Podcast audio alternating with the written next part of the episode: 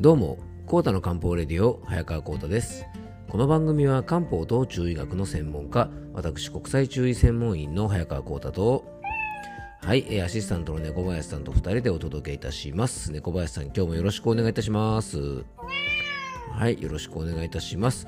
今回はですね、前回に引き続き、良い排卵のリズムは女性の健康の基本、漢方的卵活の後編というテーマでね、お届けしたいと思います。小林さんね、最近ちょっと新聞の広告を見てたらですね、結構最近ね、また食べ物屋さんのチラシが結構多いんですよね。某ハンバーガーショップのね、チラシよく入ってますけどもね、あそこのチラシはね、CM もそうですが、すごくテレビとかで見ると大きく見えるんですけどね、実際食べるとなんか意外とちっちゃいななんて思ったりしますよね。でね、改めてね、そういう食べ物屋さんのチラシを見たときに、食べ物屋さんのこうチラシで使うね、写真ってね、ほんと大事だなって感じたんですよね。なんかどうでもいい話なんですけどね、焼肉弁当のね、こうチラシが、最近ですね、新聞に入っていてですね、もともと焼肉屋さんがやってるお弁当屋さんなんで、多分ね、焼肉弁当自体は非常に美味しいと思うんですよ。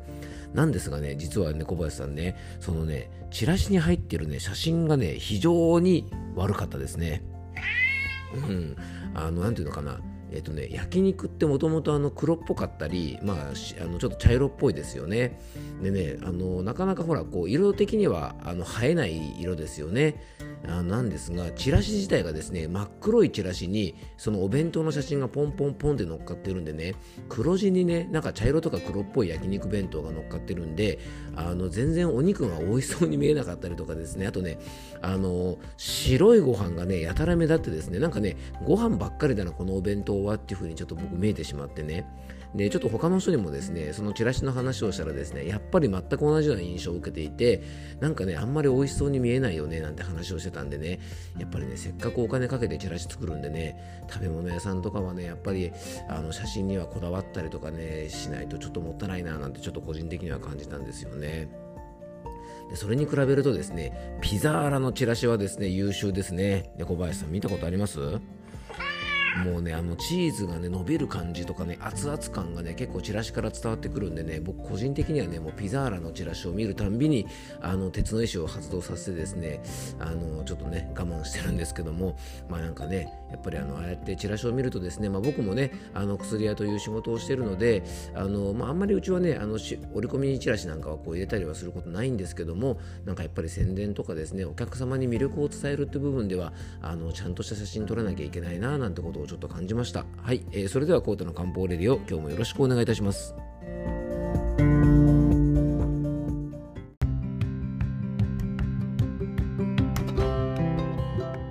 というわけでね、今日の本題の方に入っていきたいと思うんですが、今日もですね、例のごとく焼肉弁当のチラシの話とですね、ピザーラのチラシが優秀だってね、もう絶賛するという、どうでもいい話から入ったんですけども、食べ物屋さんのチラシね、結構目を引きますよね。コロナもね、ちょっと落ち着いてきたんでね、ぜひ飲食店もね、頑張っていただきたいですね。で、今日はですね、前回から女性の美容と健康には欠かせない良いリズムでのね、排卵についてお届けしております。で、詳しくはですね、ぜひ前回のね、番組まだ聞いてない方は前回の内容から聞いていただくとですね、より今回の内容がわかるのかなと思います。で、良い排卵リズムは良い月経周期を作ります。またですね、排卵が円滑に行われている状態というのは、女性ホルモンのエストロゲンの分泌なんかとね、関係が深い卵巣機能とですね、卵巣に指示を出す自律神経が、ある程度ね、こう整っている状態と言えるので、月経のある女性がですね、毎日を楽しく過ごすためには非常に大事な要素じゃないかなと思います。で、前回はですね、漢方で良好な排卵を行うためにはですね、大事なポイントが3つあるとお伝えしましたが、それがですね、気・血・腎と言われている、この3つが、漢方では大事と言われています。で、前回はですね、そのうちの1つ、気というものについてね、お届けしたので、今回はその続きでですね、血と腎ということについてね、ちょっとお届けしていきたいと思います。女性の健康はですね、まず血液がたっぷりあることが基本なんですね。そういうふうに漢方と中薬では考えます。で、毎月の月経を起こすこととかですね、女性の方がね、妊娠とか出産、授乳などをすることを考えると、これすべてね、血液が大きく関係していますから、女性の、健康を維持するために良い血液が大切ということはですね、疑う余地がないところじゃないかなと思います。で、漢方ではですね、この血液が不足すると卵巣や子宮にしっかりと血液が行き届かないので、卵巣などの機能が正常に働かなくなってしまうというふうに考えます。で、このね、血液不足で、排卵のリズムが乱れやすい方はですね、そういう月経周期の乱れ以外にも、髪の毛がね、乾燥しやすかったり、血圧が低くなったりとか、気分が落ち込みやすくなったり、髪の毛が抜けやすくなったり、爪がもろくなるなど、いろんなサインが体から現れます。血液不足の状態は漢方ではですね、血虚なんていうふうに言われる状態と言われています。で、こういうですね、ちょっと血液不足がね、ある方にちょっと気をつけていただきたいのは、やっぱ何といっても食事なんですね。僕らの体は食べたものから、作られていますので、ぜひ食事には注意していただきたいです。でね、やっぱり血液不足っていうと皆さんね、レバーって思うかもしれませんが、レバーにこだわらずですね、動物性のタンパク質はぜひしっかりとっていただきたいと思います。薬膳の食用場ではですね、レバーみたいな臓物みたいなものってね、確かに体にはいいんですが、そんなにたくさん食べるものじゃないというふうに考えるのでね、普通のお肉でいいのでね、ぜひ牛肉とかね、鶏肉とか豚肉とか、バランスよくですね、食べていただきたいですね。あと豆腐とかね、納豆みたいな大豆系のものもね、タンパク質しっかり入っていますので、そういったものも併用するといいんじゃないかなと思います。そして次がですね、腎ですね。腎というところはですね、腎臓の腎と書くんですが、中医学ではですね、成長発育生殖活動を司ると言われています。で、今までのですね、気とか血というね、トラブルで排卵がうまくいかないというのはですね、卵巣というね、女性機能ですね、ここの卵巣自体に何かトラブルがあって、排卵がうまくいかなくなって月経周期が乱れているというよりは、そのね、卵巣みたいなものをちゃんと働かせてコントロールするためのものが不足していたりとか、滞ったりしてうまく働かないというのが気や血のトラブルではないかなと僕は思います。それに対してこの腎のトラブルというのは、卵巣機能自体が弱っていて、排卵がうまくいかないような状態です。これね、車の故障で例えると、腎というのがね、大事な場所なんで、エンジン自体が故障しているのか、それともガス欠で走らないのか、電気系統なのかっていう感じだと思います。腎はですね、これ年齢とともに衰えると中医学では考えていきます。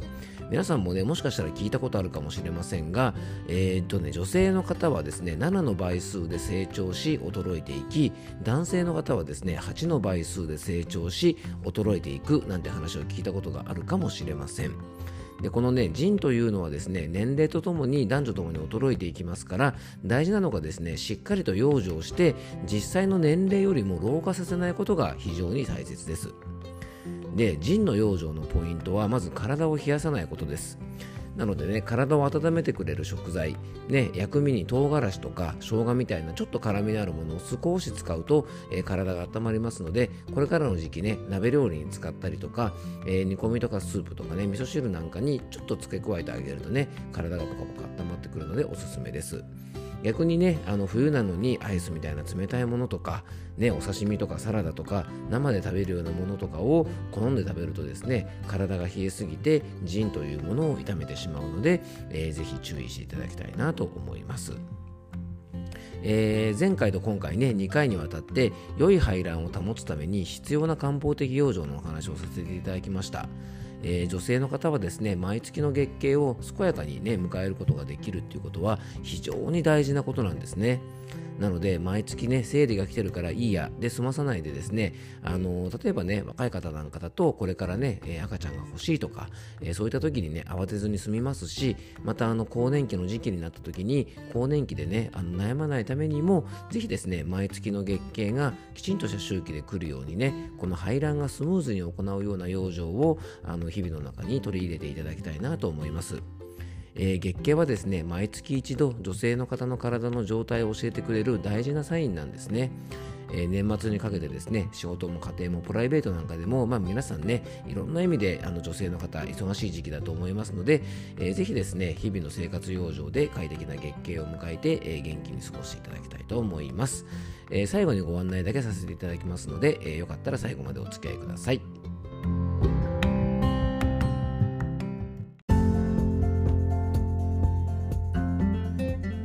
はい、ということでね、今回は良い排卵のリズムは女性の健康の基本、漢方的卵活の後編というテーマで、ね、お届けさせていただきました。前回に引き続きね、2回にわたってお届けしたんですが、これね、非常に大事なテーマだと思いますのでね、ぜひね、2回にわたってちょっとご紹介した養生を生活の中に取り入れていただけたらなと思います。最後に僕からご案内です。この番組ではですね、皆さんからのメッセージやご質問、番組テーマのリクエストなどをお待ちしております。番組詳細に専用フォームのリンクをね、貼り付けておきますので、そちらの専用フォームから、番組へのメッセージ、ぜひ送っていただけたらなと思います。そしてですね、僕と漢方相談をね、したいなというご希望の方はですね、お店のホームページの問い合わせフォームなどからお気軽にご連絡ください。山梨県という場所にありますんでね、直接来店するのがちょっと難しいという遠方の方もたくさんいらっしゃると思いますので、そういう方はですね、オンラインでの、健康相談、漢方相談も可能ですのでね、今結構ね、多くの方がオンラインで相談してくださってますから、お気軽にですね、僕のお店のホームページ、これもね、番組詳細の方にリンクを貼っておきますので、そちらからよかったらご覧ください。はい、今日も聞いていただきありがとうございます。どうぞ素敵な一日をお過ごしください。漢方専科サーター薬房の早川浩太でした。ではまた明日。